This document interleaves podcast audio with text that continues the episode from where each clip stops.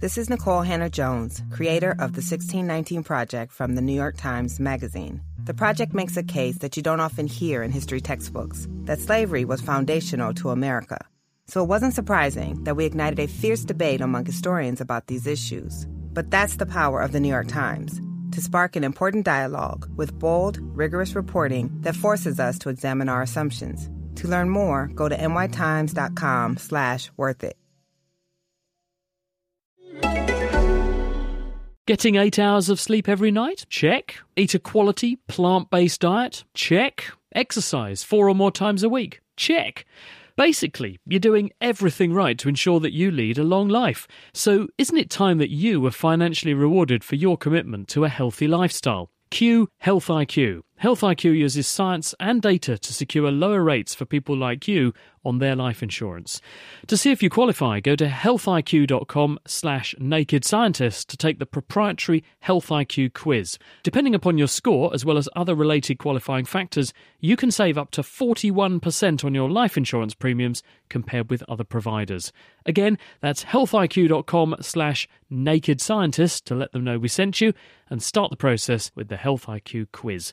There's no commitment, and you'll learn even more about potential opportunities to be rewarded for your commitment to living healthily. That's health I Q dot com slash naked scientists.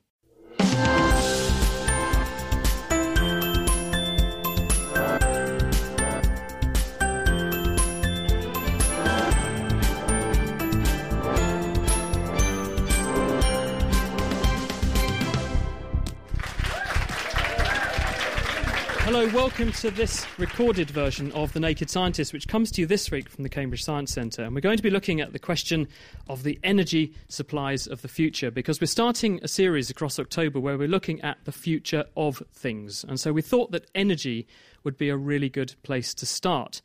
I'm going to ask the panel of scientists that we've uh, arranged for you to talk to this evening to introduce themselves. So let's meet the crew. First of all, who are you? I'm Richard McMahon from the Engineering Department of Cambridge University.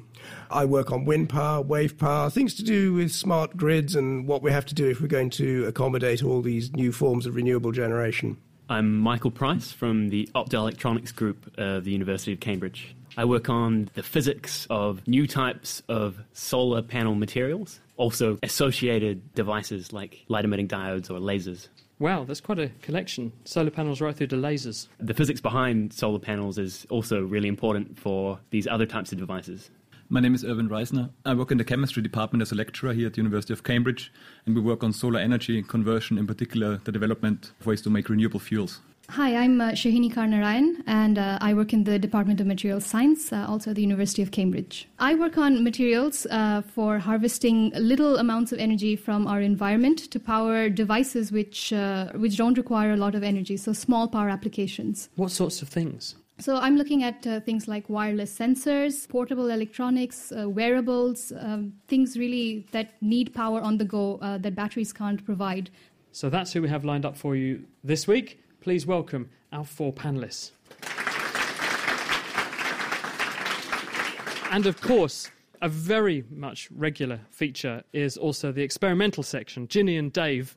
Hi there. So we've got lots of exciting experiments for you tonight. Dave, do you want to tell us what we'll be doing? We'll be having a look at how most electricity is generated at the moment. We're going to be having a look to see if we can split water up into its constituent parts. And we're going to see if we can make some electricity by heating something. Please welcome Dave and Ginny. Well, first up, let's uh, let's get to talking about your work, Richard. Richard McMahon. Now wind power is relatively mature. It's making a big contribution to the generation of electricity in many countries. The thing is to reduce cost, improve reliability. I work on generator technology that will achieve that. When we say wind power, how are we trying to harness wind power? Is that just with windmills, or are there other ways of doing this? The way that's emerged, if you like, as the sort of standard way of doing it now, after a lot of years of development, is the thing that I think most of us are familiar with, which is the horizontal axis three-bladed wind turbine, which you, you see everywhere. People have tried other different forms of wind turbine, but the main one for the foreseeable future is the one I've described, the three-bladed horizontal axis machine. How does that actually work? Well, you need some wind to start with, and the wind blows on the blades. The force of the wind turns the blades, and you, if you look at these wind turbines, you see the bit behind the blades, which is called the nacelle. In there, you think it might all be electrical generator. Actually, the generator is about a third of it. The biggest thing is the front bearing, because you've got all those weight of the blades on the front of the turbine, and there's probably going to be a gearbox as well to increase the speed from the very slow rotation of the blades to high speed for the generator.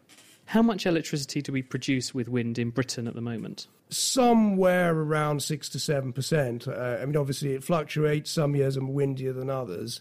And the aim is to, by twenty twenty, to get to one in seven kilowatt hours produced from wind. That's quite a lot, isn't it? I, I'd agree with you, yes. I mean, it shows that wind is really making a significant contribution, and of course it's genuine green energy. Indeed, but the wind doesn't always blow. That is quite true. We've got a couple of problems to look at. At the moment, we can balance wind with other forms of generation, so there's no worry about the lights going off. In some countries like Germany and Spain, where the wind penetration is getting high, we're having to look at sort of load balancing things, and that's where this whole smart grid comes in. Can we manage the load so as to match the generation? So this is where the wind stops blowing, so we need something else that can step in and fill the gap while the wind isn't blowing. Well, uh, depending on the time of day, my friends in the solar business, I'm sure, could help. And, of course, my other topic is wave power, which, uh, as another colleague points out, you can buy the tide tables for about twenty years ahead. Indeed. Who's got some questions about the future of wind power? Who should we start with? Hands up. One over here. Let me just get to you. I'm Nelson. How much wind power is produced a year? To give it in its sort of formal units of, uh, they're actually called terawatt hours, is a little bit difficult. But if I go back to a sort of percentage, it's about seven percent of our national consumption. We burn about an average of forty gigawatts, which is forty thousand million units of electricity. Uh, if somebody's good at sums, you can multiply seven percent of forty gigawatts by three hundred sixty-five times twenty-four. I can't do that in my head. I do apologize. No, neither can I. Um, so if we already are doing this, what can a researcher like you add? Is it just more more turbines, or are we trying to make these windmills better in some way? Well, the, the, the analogy I use is that suppose we were in the nineteen thirties and we bought a car. We'd think it was a pretty hot car. You know, we could get to one hundred miles an hour. It'd be really exciting. But look how much car technology has advanced. And I think, although it's sometimes hard to envisage, in thirty years, today's wind turbines will seem rather basic, and the ones of the future will be cheaper, more reliable, less noisy, and all the good things that we want. Shall we find out actually how we generate electricity with a turbine? Ginny? The way that wind turbines work is they have to convert that motion that the wind's turning the blades round. You've got a lovely little model of it there, haven't you? So the wind's going to hit those blades and turn it round. But then we've just got movement, and that's not what we want. We want electricity. So how are we going to turn that movement into electricity, Dave? First of all, we need someone to produce some movement. So for this, I need a volunteer. Oh, I think you can come up. What's your name? Enas. And how old are you? Ten. So, Enas, if you can just stand to the side of this. So what I've got here is two coils of wire and two magnets. And the coils of wire are just wired up to this meter, which measures how much electricity is being produced. And at the moment, how much electricity is being produced? Zero. All we've done is wired some wire into a meter and nothing's happening.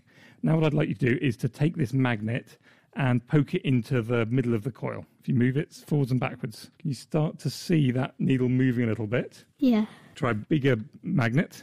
It's moving a lot. So the needle's moving backwards and forwards every time you move that magnet in and out of that coil, isn't it? Yeah. So what's going on there, Dave? So if you move a magnet near a coil of wire, what you're actually doing is pushing little tiny little tiny subatomic particles, which are parts of the atoms, pushing them round those coils. They're called electrons, pushing these electrons round the coil, and that's what we call electricity. And the faster you move the magnet and the bigger the magnet, the harder they're pushed, the higher the voltage, and so we get a bigger reading here. So why did it work better with the second magnet than the first? Because the first one was a bit rubbish, wasn't it? So, yeah, the bigger the magnetic field, the more magnetic field you're changing inside that coil, the bigger the voltage and the more electricity you produce. So the second magnet was bigger, so we got a bigger difference. Brilliant. So that's very interesting. If you wiggle a magnet near a coil, you can make some electricity. That's not really what's going on inside a wind turbine, is it? Pretty much that is what's going on inside a wind turbine. You're moving magnets past coils of wire. Sometimes the magnets are created by putting electricity through the coils of wire, which sounds a bit circular, but it works. Engineers are very good at this sort of thing.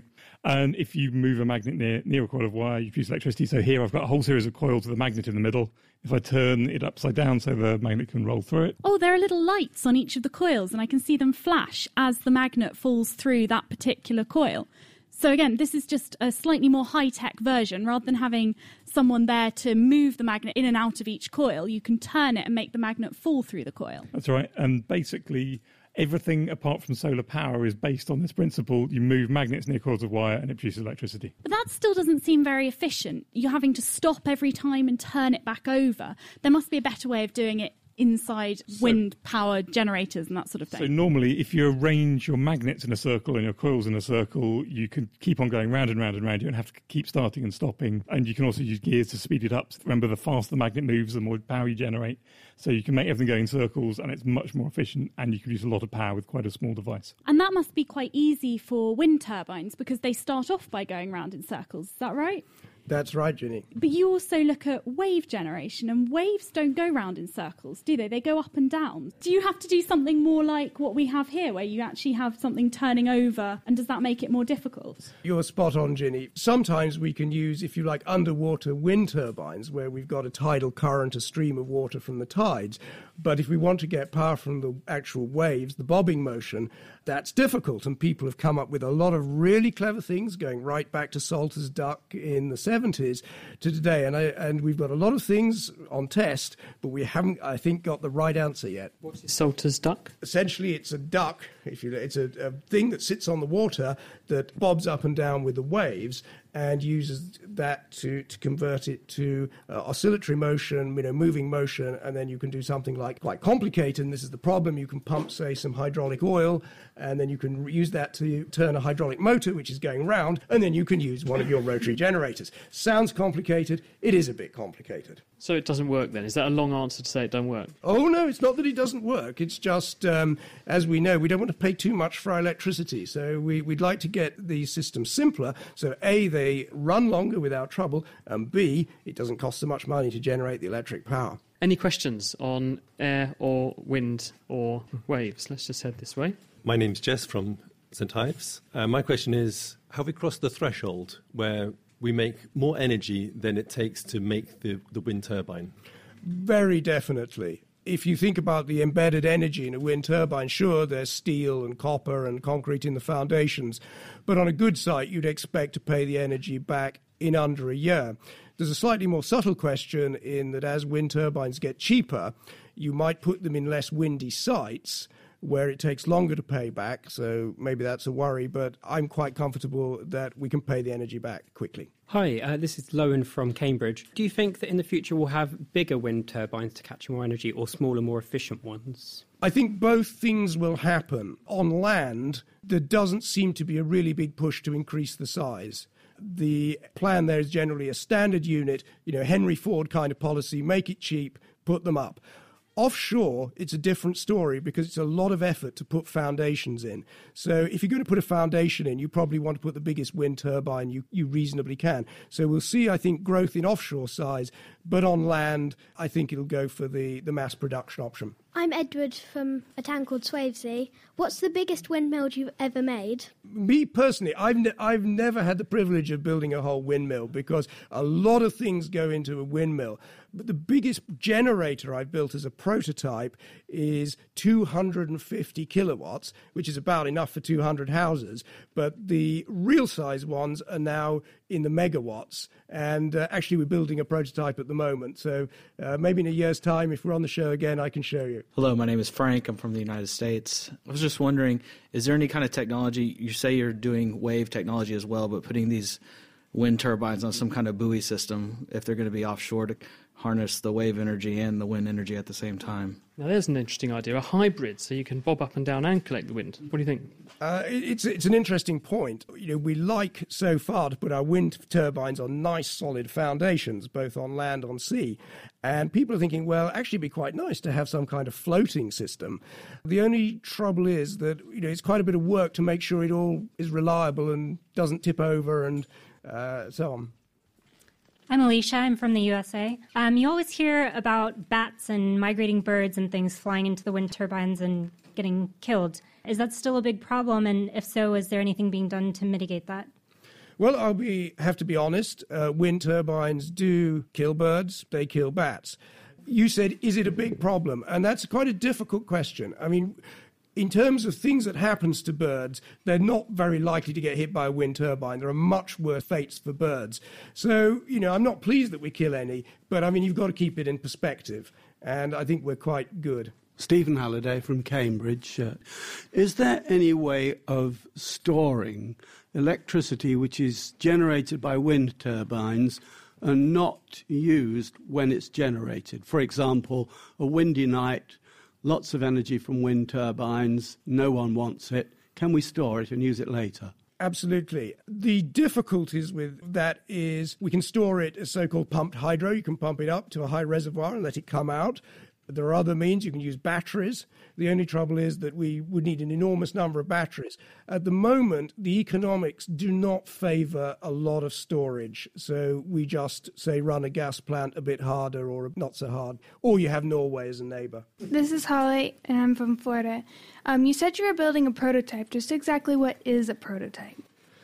Well, when you design something new, you've got to find out whether it works. And we've designed a new type of generator. We need to build it, test it to see whether, first of all, does it generate power and does it comply with all the sort of rules and regulations that you need for a wind turbine generator. Now, actually, we tested it in Norwich and uh, we managed uh, not to blow up the Norwich electrical supply, so we're very happy.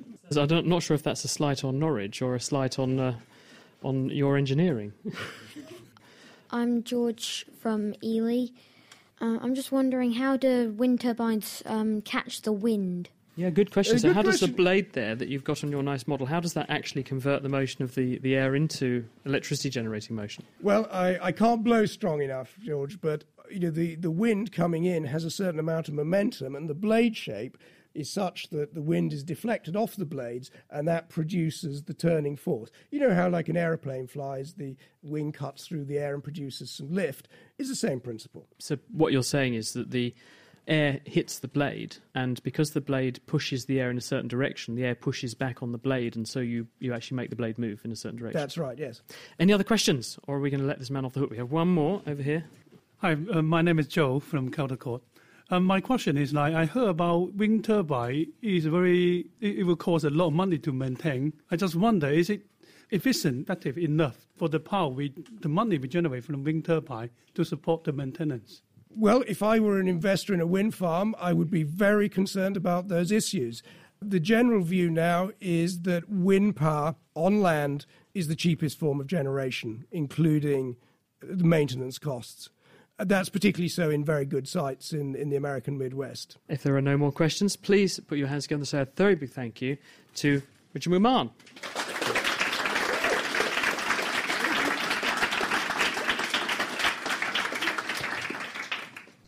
You're listening to The Naked Scientists. Uh, this edition is recorded at the Cambridge Science Centre. We're talking about the future of energy this week. And we are joined by a wonderful audience. And as well as Dave and Ginny doing experiments, a panel of esteemed guests, our next uh, expert actually is Michael Price. Now, you're a physicist, is that right? Yes. OK, and what are you looking at the physics of? I'm looking mostly at the physics of new types of materials for solar panels. We call them solar cells, and you know, a solar panel is just made up of lots of solar cells.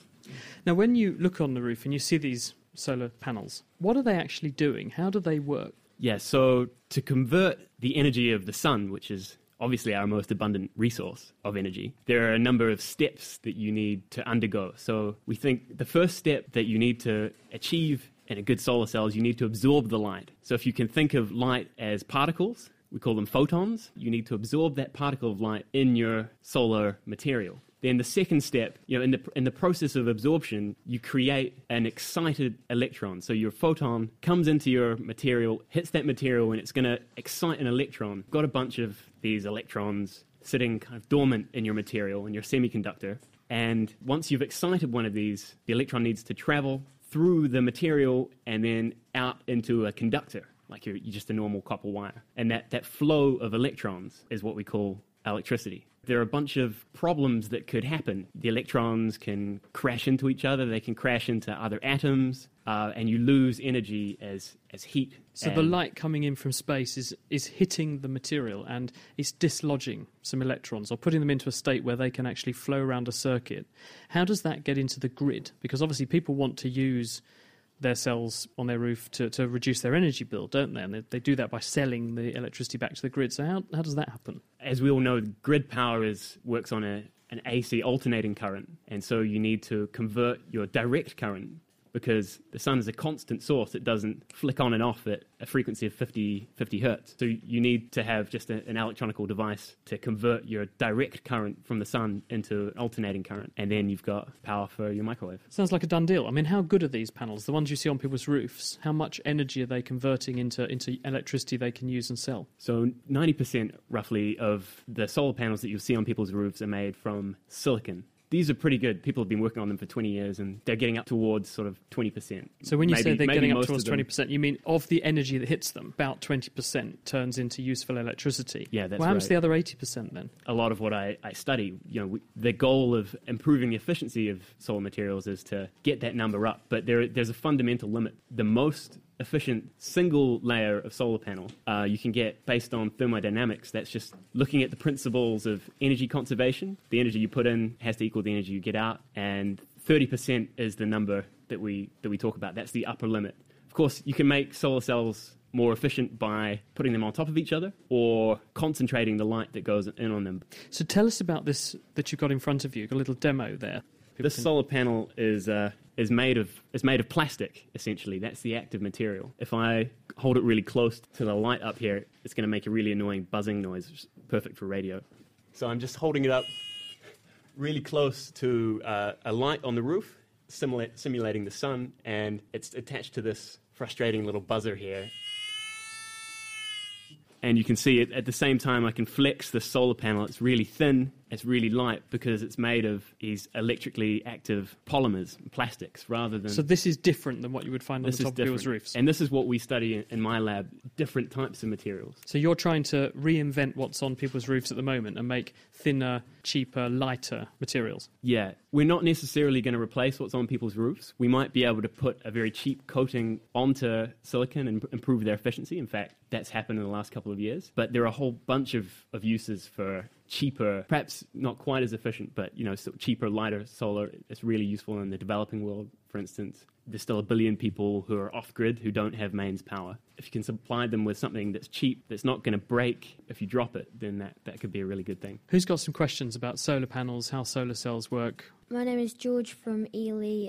I'm just wondering how how you can get the solar cells into a material. Basically, what consists of a solar cell, you need two electrical contacts, so they're going to be made of metal. The way we do it, we start with a piece of glass, and then we have a transparent kind of metallic conductor, and then we just, because the materials we work with don't require extreme processing, we just s- squirt them on. We can just squirt these materials on, and then we evaporate on another metallic contact. What's the recipe for the stuff you can just squirt on? Well, so there's a whole there's a whole range of things you can do. I...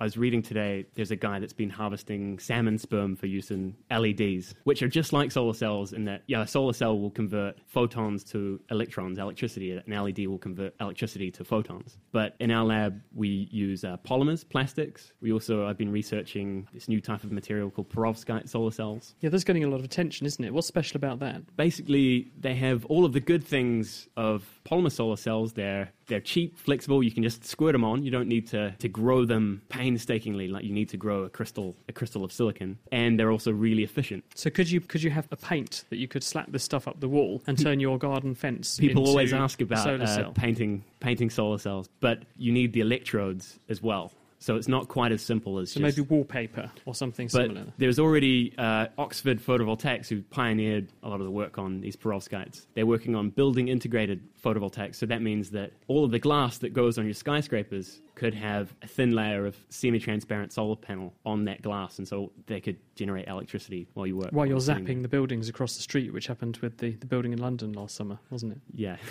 This is Holly. Like, I've seen lots of solar panels everywhere in England, but it's always cloudy. Do, do they still work? Yes, they do. Um, the new types of materials that we're working on actually work better in low light than the crystalline silicon ones. But it's it's obviously true that there are places that are better for solar than England. Yeah, this, the solar panels will work in low light levels, but just not particularly well. Hi, I'm Will from Swavesey, and I was wondering, does the colour of the cells change the amount of light it absorbs? Yeah, that's, that's a really good question. The the ideal solar cell is a black one because it absorbs all of the light in the visible spectrum. But you can make solar cells of all different colours, but, you know, a transparent solar cell that lets all the light through that our eyes can see is not going to be as efficient as something that harvests that light. You can make um, transparent solar cells that absorb the infrared, so those are the really long waves, wavelengths of light that our eyes can't see, but they're not going to be very efficient. So it's like the sort of Model T Ford of the solar panel world. You can have any colour you like, as long as it's black. Exactly. I'm Dwight. I'm also from Ely. Why do the solar cells wear out, and why do you have to replace them after a while? That's also a very good question, an area of active research. There are an awful lot of reasons. Most solar cells we, we try and encapsulate to protect them from the elements. Usually, if the encapsulation fails, then the solar cell is going to wear out.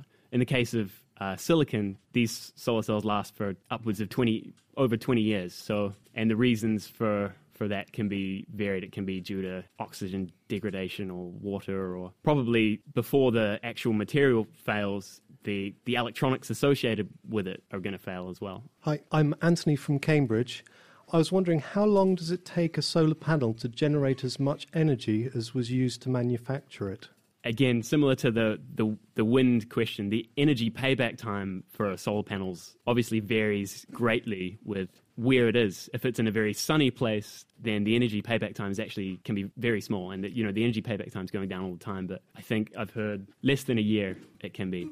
But if you put it in a in a cloudy place, the energy that you've used to create the thing has been, if you haven't made it very efficiently, then that energy payback time is going to be a bit more. What is that thing that looks like a giant till roll in front of you? This is a giant roll of of polymer solar panel, and it's rolled up here because it's a really good demonstration of the fact that you could print these solar cells off like newspaper, and that's the goal, and that's what could make them so much cheaper. I've also got, it says it on the front here, you're looking at the world's first color production ready plastic display that is is flexible, and this is from Plastic Logic, which is a, a spin-off company of one of the professors in my group. And um basically it's a it's a flexible kind of e-reader, like if you can imagine your your Kindle was in color and you could you could bend it. And it come in handy because the people in customs did that to my Kindle when I was travelling recently. It didn't take too kindly to it. What's your name? My name's Malcolm and I'm from Longstanton. So the darker the colour of the solar panel means the more sunlight it absorbs and the more electricity is made. Yeah, that's it in a nutshell. Do you want to swap places with him? Michael Price from the Department of Physics. Thank you very much. Please show your appreciation.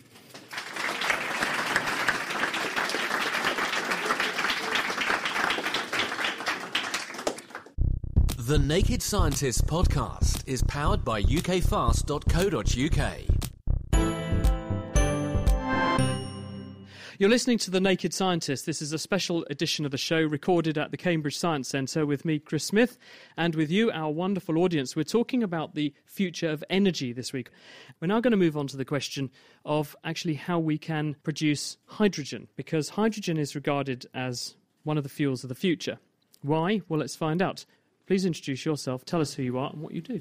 Yes, as I said, I'm Erwin Reisner. Um, we've just heard about um, wind technology and photovoltaics technology, and both of which um, sen- essentially generate renewable electricity. What we try to do is really produce a renewable fuel, such as hydrogen as an example. So I think it can be perceived as an extension of photovoltaic research, where we take a solar panel, um, instead of producing electricity, we just try to produce hydrogen directly from water as an example. In a nutshell, you have water, you shine light on it, and hydrogen comes out.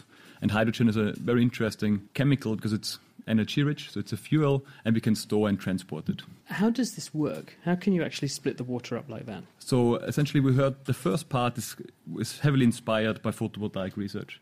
So we need a light-absorbing material where we essentially harvest um, the photons, what we've heard about, and then instead of producing electricity, we just transfer energy directly to a catalyst. And the catalyst now is a, sum- a substance that facilitates a chemical reaction. And this catalyst we're using is a catalyst that evolves hydrogen from water, as an example. So essentially, yes, we have physics, and when we talk about fuels, we need some chemistry. That's my speciality, and that's why we try to make fuels, yeah. And hydrogen is only one example. We can think also about liquid fuels to replace fossil fuels, um, also in liquid form and all kinds of possibilities. So you would have a material which would have access to some water. It yeah. could split the water into hydrogen and oxygen. How do you get the energy back? What would you do with the hydrogen? Oh, the hydrogen needs to be stored. So essentially at the moment what you would do is you would just pump the hydrogen out and compress it and then store it and transport it. Or you convert it directly into a liquid form of fuel. That's another possibility. So hydrogen can be converted into all kind of liquids by established industrial processes. That's done on the megaton scale at the moment. It's not dangerous, though. I mean, Hindenburg didn't go down too well. Well, it did go down. That was the problem. But it, it wasn't too too much of a success story from an, a chemistry and engineering perspective, was it? So isn't there a bit of a danger associated with hydrogen? Yes, hydrogen is explosive, that's for sure. But so is actually natural gas, and um, gasoline is also actually quite ex- um, dangerous and explosive. So I, I think we definitely have the technology to handle hydrogen as a gas, and it's not much more dangerous than other forms of fuels we're actually handling at the moment. Well, before we hear more about the technology, I think we should hear a bit more about hydrogen. Ginny and Dave. So we're actually going to look at a more conventional way of getting hydrogen out of water. So water's H two O, which means it's made up of hydrogen and oxygen. So if you want to get the hydrogen back out, you have to split those molecules up. So how do we go about doing that? So what you want to do for that, so first of all, I have a pot of essentially water. There's a bit of a, a salt in there called magnesium sulfate, which basically means it conducts electricity a bit better and makes everything work a bit better. Um, and what I've also got is a power supply, and this will apply a voltage to these two screwdrivers. And so what I'm going to do is I'm going to make one of the screwdrivers positive and one of the screwdrivers negative. Now, if you think of water, it's H two O. The H's are slightly positive and the O, the oxygen, is slightly negative. So if you put a large voltage across water, the oxygen will be attracted to the positive electrode and the hydrogen will be attracted to the negative electrode. And if you put enough voltage on, that will actually split those water molecules apart and you should get gases coming off. Okay, so we've got a small beaker full of liquid and you're now putting a contraption made of two screwdrivers taped together into it. This looks a little bit dodgy. We'll try. So I've now turned it on and something quite interesting is happening. Oh yeah, can you see what's happening? Um, I can see bubbles. You can see bubbles, exactly. So those should be bubbles of hydrogen and oxygen. That is the idea, yes. So we'll let those build up nicely um, for a while. And there's an e- easy way to see whether it's likely to be hydrogen or oxygen would be to try setting fire to it, because we can basically release the energy we put in by putting electricity through the um, liquid and splitting the hydrogen and oxygen in from water. Um, and if we set fire to it, the hydrogen will burn with the oxygen to create water again and release lots of energy. So we've just talked about how explosive and dangerous hydrogen is, and now we're going to set fire to some of it. Sounds like a good plan to me. Everyone think that sounds like a good plan? Yeah. So we've got quite a good layer of froth on top of this little beaker now, and I can see Dave is ready with a box of matches. Do I need to get back? In a minute, yes. The reason why it's creating a froth is I put a little bit of washing up liquid in there, which catches the bubbles, so they, they're trapped nicely. Because otherwise they just escape and go off into the atmosphere and we wouldn't be able to set fire to them, which would be no fun at all. Okay, so here we go. I'll light a match, and I'll put it down to the froth, at which point...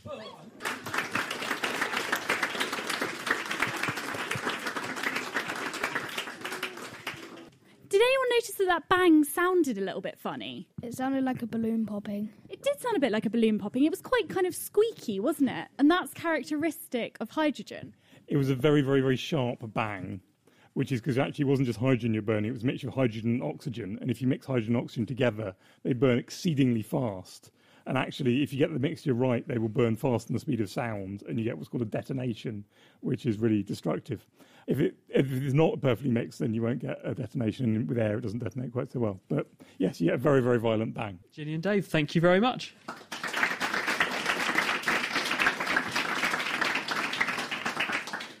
So, Erwin, presumably your experiments don't quite go like that. No, it's safer. Should I show it? So, Erwin, you've brought an example of how you create hydrogen. It's a little bit different, right? Yeah, so this is a very simple system. That's why I brought it here. Essentially, what I'd like to show is in a test tube, essentially, how you can generate some hydrogen with our energy-saving light bulbs, which are not very energetic. We needed quite a lot of power to put through our mixture to separate the water out. You're going to do that using less energy. I will try, yes. So essentially what we have here, this is really just water with some buffer at pH seven. Okay, so there's nothing unusual about it. We'll just pipe this out quickly. And you can see as normal water, it's just fully transparent.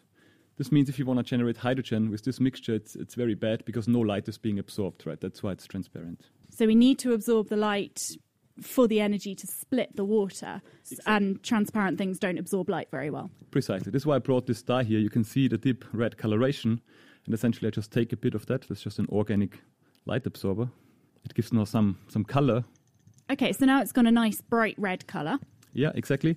So now essentially this dye will absorb light, but we still don't have this catalyst I mentioned before. So at the moment we absorb the light, but we, it's not good enough to generate the hydrogen. So we really need this catalyst, this substance that helps and facilitates the evolution of hydrogen. And a catalyst is just something that is used in a reaction that helps something else be produced, but doesn't actually get used up itself. Precisely, yeah. And this catalyst is what we develop in our laboratory. So that would mean you could use the same catalyst over and over again, just adding more water. Um, if we have a very good catalyst, yes, but at the moment they do not exist. Um, except they're very, very expensive and like platinum. But this is a very cheap material, a very cheap catalyst. And at the moment, they're not sufficiently efficient to run for very long. So at the moment, all I do is shake it. And it's a nice sort of bright orange color now. It almost looks like it's glowing. Yeah, it is, exactly. And what I will do now, I will just put it here in the back, and it will probably take a couple of minutes, but then we will see the formation of hydrogen. So you're going to pop that under a light that's going to effectively, you'd normally do this with sunlight, but it's evening and we're inside, so we're going to put it by a lamp instead. We're cheating, basically. And then we're going to come back to that. How will you know the hydrogen's been made? Oh, so essentially we can also light it up, or we use um, analytical facilities in a chemistry laboratory. We know precisely what gas is being formed. Setting fire to it sounds like more fun. Yes, precisely, yeah, I agree. We'll come back to that in a second. So tell us a, a bit more about how you actually are, are working on this. The ultimate goal then would be so that we, we have ways of converting plentiful sunlight into a supply of hydrogen. Yeah, so that is the idea. At the moment, this is a very new line of research compared to wind technology or solar cells, which means we have no commercial applications at the moment. So these are really being proposed at the moment, but it will still take a considerable amount of time really to bring this to the marketplace. Is it um, just visible light, or can it use heat? So if we took a, a waste industrial process that produces loads and loads of heat, or, or a data centre, because, I mean, one statistic is that the data centres that run the internet are chucking more heat into the sky than they're actually using to run the data centre in aircon, and also they're contributing more C O two than the airline industry. So can we turn that waste heat into something with this technology, for yeah, example? Yeah, uh, heat is certainly very interesting and I think should be used much more in the future, but we focus only on solar technology.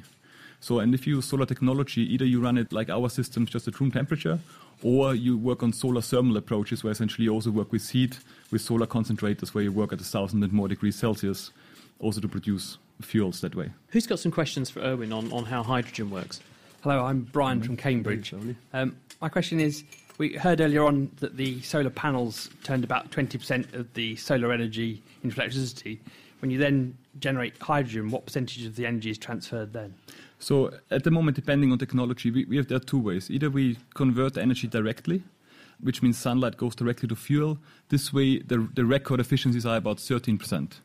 But these are achieved um, with very expensive materials and effectively systems that do not last very long. An indirect approach would be to couple a solar cell plus an electrolyzer system, as we've just seen before. With such technology, we can probably reach fifteen percent or twenty percent or even thirty percent very easily on an industrial scale. Hi, my name is James. I'm from the United States. Um, you said that technology is new. However, uh, what commercial applications were you looking for uh, this technology, and also what are the hurdles that you face going towards that? The main hurdle is essentially, there are several, but the main problem at the moment is the cheap um, price of hydrogen produced from fossil fuels.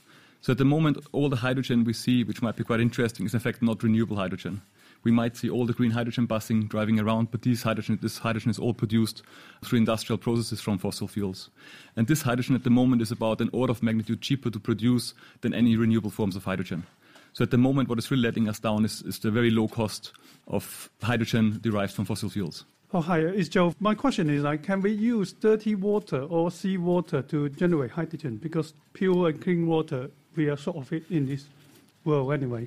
Yes, this is certainly feasible, and, and people have shown that this is possible. So essentially with, with seawater, we mainly deal with highly saline water full of, of sodium chloride. But in principle, there's nothing that holds you back to use seawater to generate hydrogen renewably. In fact, it might even help because there's an electrolyte already in the water. What does that mean? Electrolyte is simply a, a conductor in, in the aqueous solution. So if you want to electrolyze water, for example, you need a conductor, an electrolyte. So we had added one to our demonstration here in order to make it carry the charge better. So actually, if you were doing this kind of electrolysis to split it, it would probably be better with seawater. In fact, it works very, very slowly, if at all, with pure water. The only disadvantage with um, electrolysing seawater is that instead of producing oxygen at the other end, you'll produce chlorine, which is a chemical weapon. So you've got to be careful with that one. We decided not to go for that tonight. Chlorine is also produced by industry at the moment. It's quite a valuable chemi- uh, chemical. So we might even be able to use this one and produce renewable chlorine this way. Oh, Actually, and how is, how is your uh, catalytic breakdown of water going? How, how are you uh, getting on? Ah, okay, so at the moment we have produced the first couple of bubbles of hydrogen, which I'm happy to share with Ginny as an example. Shall we pass the, it round? Yeah, or like gently. As I said, our light source is yeah, very gently, weak. Gently, he says gently. Is this because okay. It's explosive? Can you see? No. There's some bubbles here at the bottom. What is that in the bottom of the test tube? This is hydrogen that comes from water. There's a little white thing. Oh, this is a stir bar. This is just to, to stir the solution. Oh, okay. So there's something in the bottom to stir it. And yes. You can see on there we formed little bubbles of hydrogen. Yeah, the bubbles like to accumulate at the stir bar. Okay, so if Dave takes it round, you should all be able to see. It's not very many. I think ours was more impressive. But you did do it with light, and we had to use a very high, high voltage to get that much. I mean, are you effectively trying to recreate photosynthesis here? I mean, plants are very good at gathering energy from the sun and turning it into a, a chemical form of, of energy that they can use elsewhere in the plant or store as sugars turned into starch. So is that sort of what you're doing? Uh, precisely. So actually we do look at natural photosynthesis, try to learn from it and try to mimic um, the processes. And the field is in fact called artificial photosynthesis. So we, we do try to adopt with chemistry and materials chemistry to adopt and mimic processes in photosynthesis. Everybody, thank you very much, Erwin Reisner.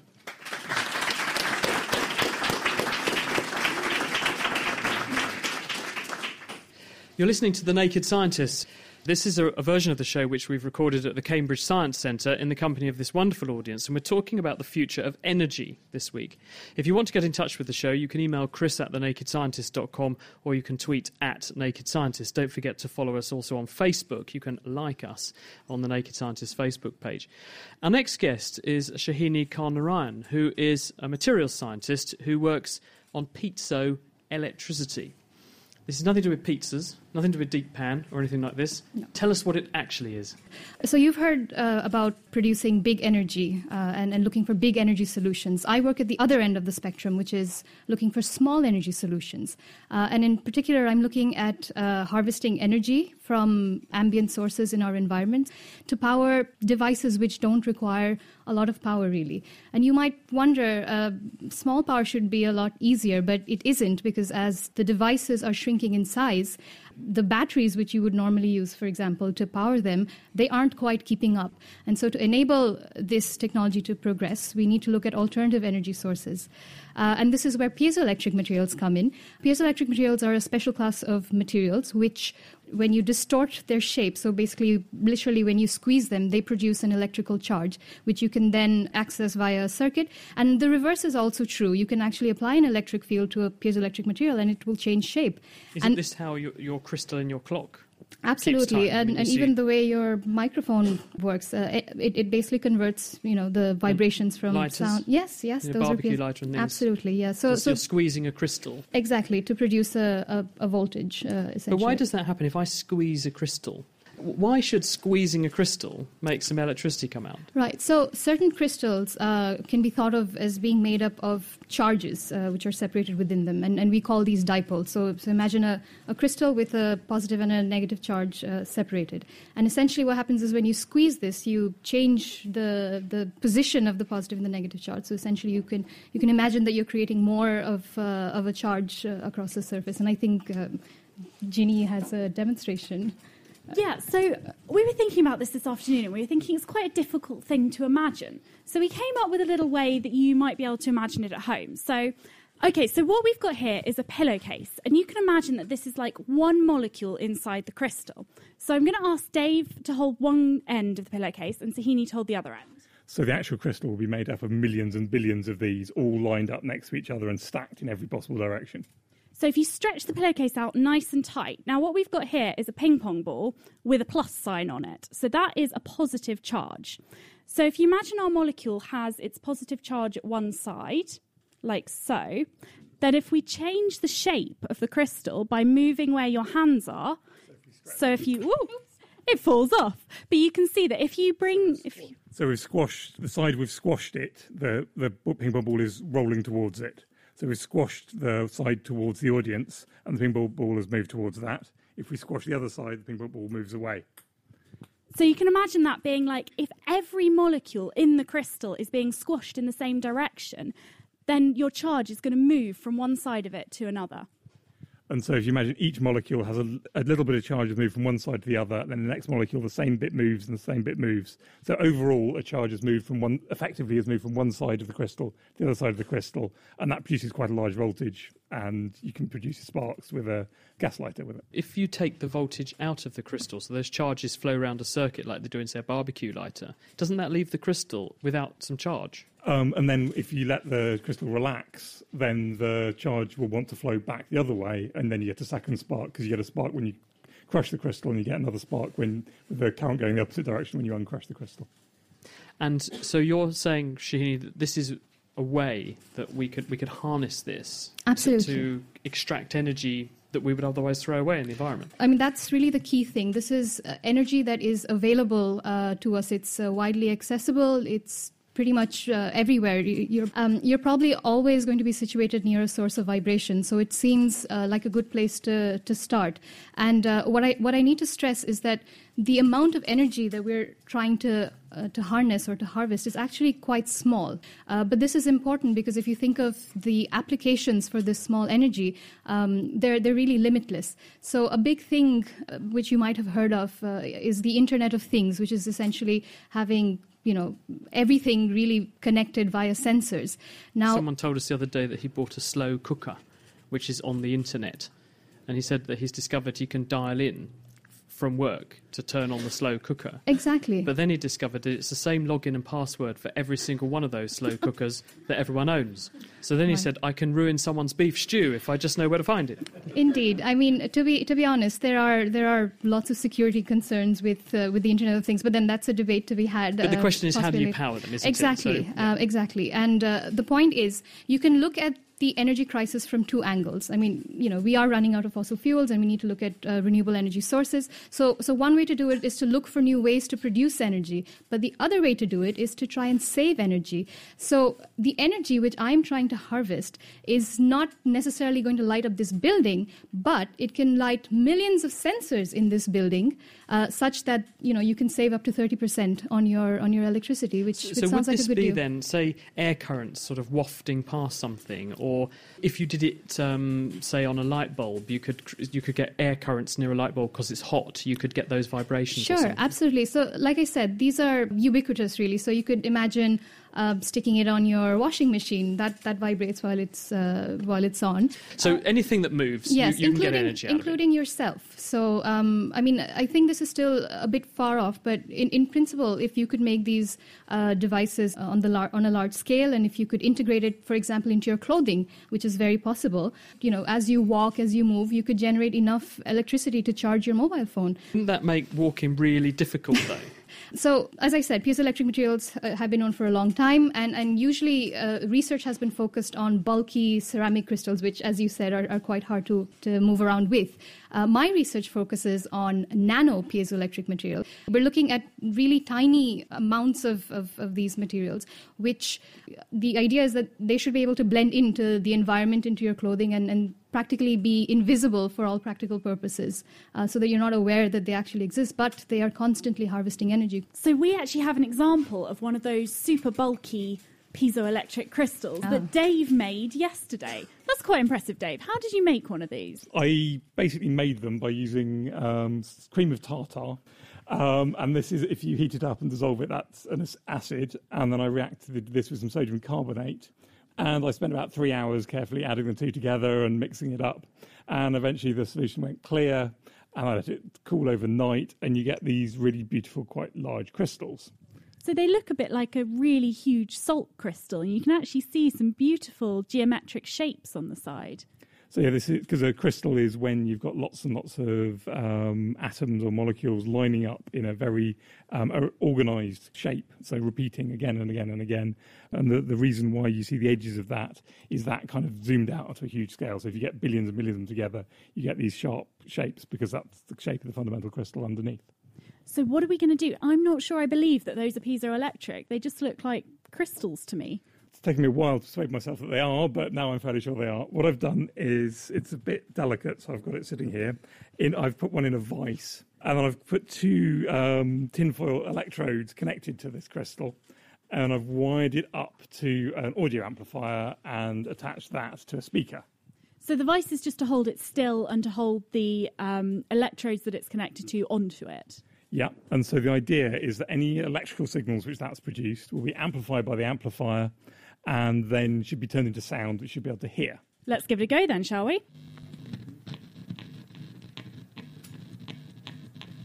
There we go.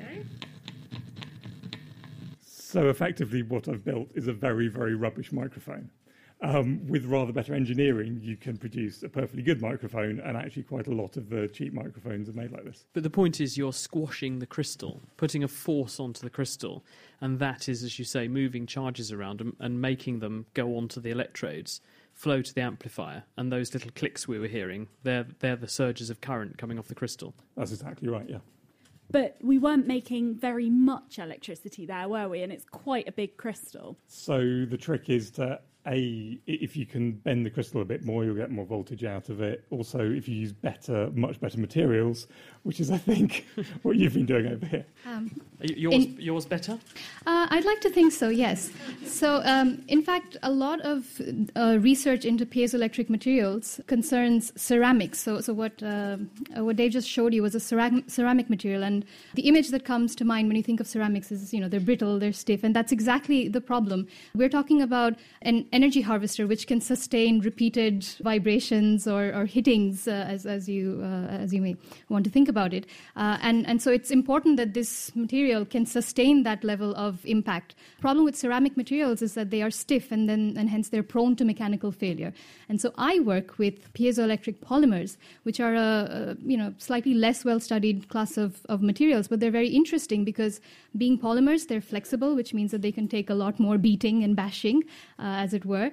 Um, and they have several advantages uh, over ceramics. For example, they are actually relatively cheap and easy to fabricate, which is uh, which is important if you want to make uh, commercial devices. How much electricity will they make? So with these nano generators, we're, we're looking at uh, anywhere between ten nanowatts to a microwatt. And I know that that doesn't sound uh, like a lot, but uh, a lot of wireless sensors these days, uh, their power consumptions are also coming down. So it might just be enough to power these devices.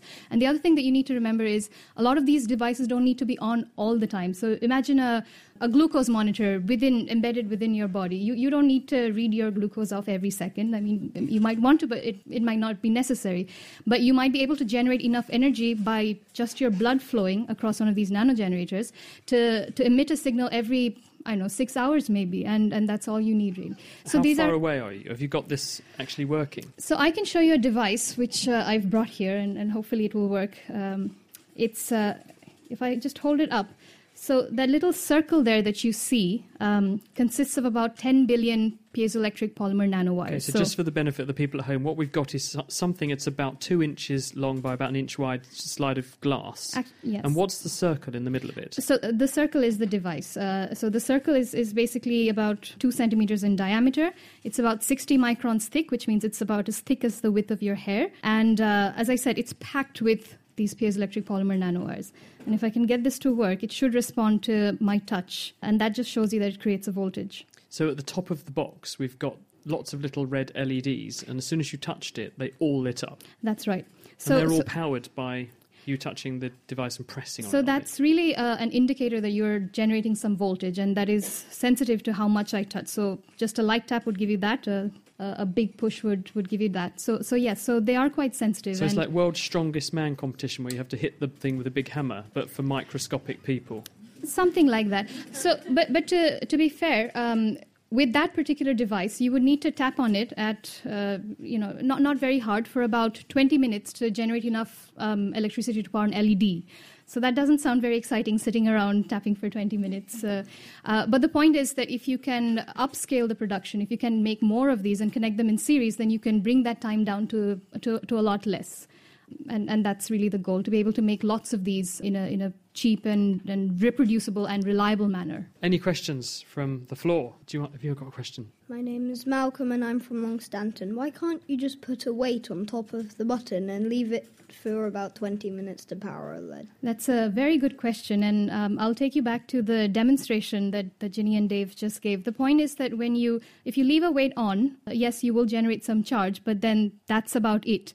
In order to make a current flow in a circuit, you need to be able to do this repeatedly over a prolonged period of time. So by by by moving back and forth uh, on that material, you produce uh, you produce what is known as an alternating current, and now and then you can rectify that and use that to, to power something. But just leaving something on there would just produce a spike of current, and that's about it. But you want this to work uh, repeatedly. Um, I'm Jasmine from Cambridge, and um, what's the smallest touch, as in that you can do, as in how? What device, as in, can you touch really lightly and it works re- very well? Um, so these piezoelectric materials, as you've just seen, they are they're very sensitive uh, to the touch, and the, the and nano piezoelectric materials are super sensitive to, to very little forces, um, and we're we're actually looking at applications where you can put these into, say, biological samples, so that you can actually detect cellular motion. Um, so, so really very, very tiny forces which you would not even be aware of. Uh, these can pick them up. Um, so so yes, so the, the answer is uh, very tiny forces. And if I, do, if I should put a number to that, uh, we're, we're talking on, on the scale of piconewtons or less. So pretty small. Very small, yes. Any other questions for Sohini? Lowen from Cambridge. Um, so with this material, you could have it in potentially nearly any electrical device. Um, how easy would it be to recycle it from one device to the other when the device was finished, like clothes, et cetera? Uh, again, that's a very good question. Um, I think one of the uh, one of the drawbacks of, of these kind of generators is that it is dependent on the actual source of vibration, and that can be very intermittent in nature. So obviously, if I if you had one of these in your shoes, for example, you wouldn't be walking around all day at the same pace, for example. So to move that into a different application would probably not be trivial. And so I would say that these nanogenerators need to be designed with specific applications in mind. I'm Holly from Florida. People use phones every day. Do you think you guys could start putting this stuff into screens on your phone? In fact, uh, there is a, I think there's a similar prototype being developed where you have it at the back of your keyboards because, you know, as you're typing away furiously, you can can use that uh, energy uh, usefully. So it's, the, the beauty really is that you can integrate it into just about anything. So yes, I can see applications where you have them uh, on touch screens um, where you can harvest the energy of just swiping or, or clicking on things, uh, absolutely. I guess the phones would have to get a lot more efficient before it becomes very useful because they're using watts at the moment, not microwatts. Indeed. Oh, sorry. So, yes, so I should say that the energy which uh, you would get out of it is still limited uh, just because there isn't that much energy to harvest. So so this would power, you know, maybe one function on your phone, but not necessarily charge your phone. Having said that, you know, as you correctly pointed out, uh, we're at a very unique stage where the power consumption of modern electronics is reduced to such an extent that it is now slowly becoming feasible to power them from vibrations in our environment. So who knows? Uh, you know, someday maybe. So if you could have an amazing device that you're going to power with one of your things, what would it be? Oh, gosh, I can think of uh, of so many of them at the top of my head. But um, I'm I'm I'm really interested in in uh, in biomedical applications, really. So so tiny sensors which which can be which are implantable uh, and and which can just run off, you know, just your, say, blood flowing through your veins, and, and which can give out vital uh, information about your, you know, blood pressure, temperature, what have you. And I think it would make an enormous impact on uh, on healthcare.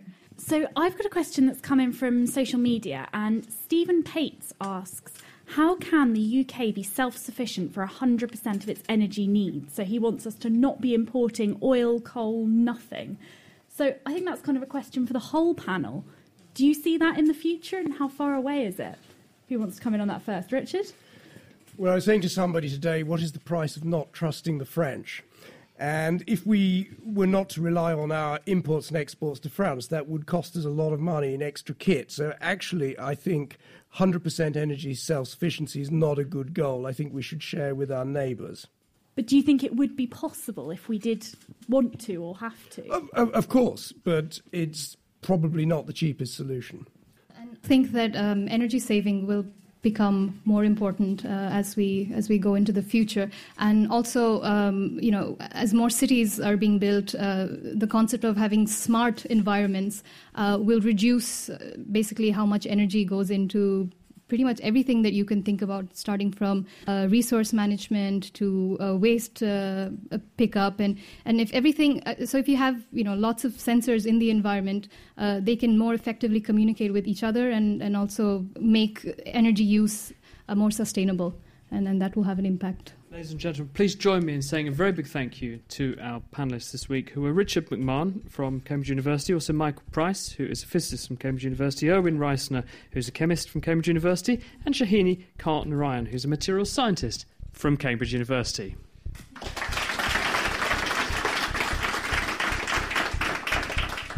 Thank you also to Ginny and Dave for some fantastic experiments. Great fun. And, of course, thank you very much to Greer Jackson and Amelia Perry, who've done a wonderful job on the sound. Thank you very much, and thank you very much for turning up. I'm Chris Smith. This is The Naked Scientist, and do join us again next week. Goodbye.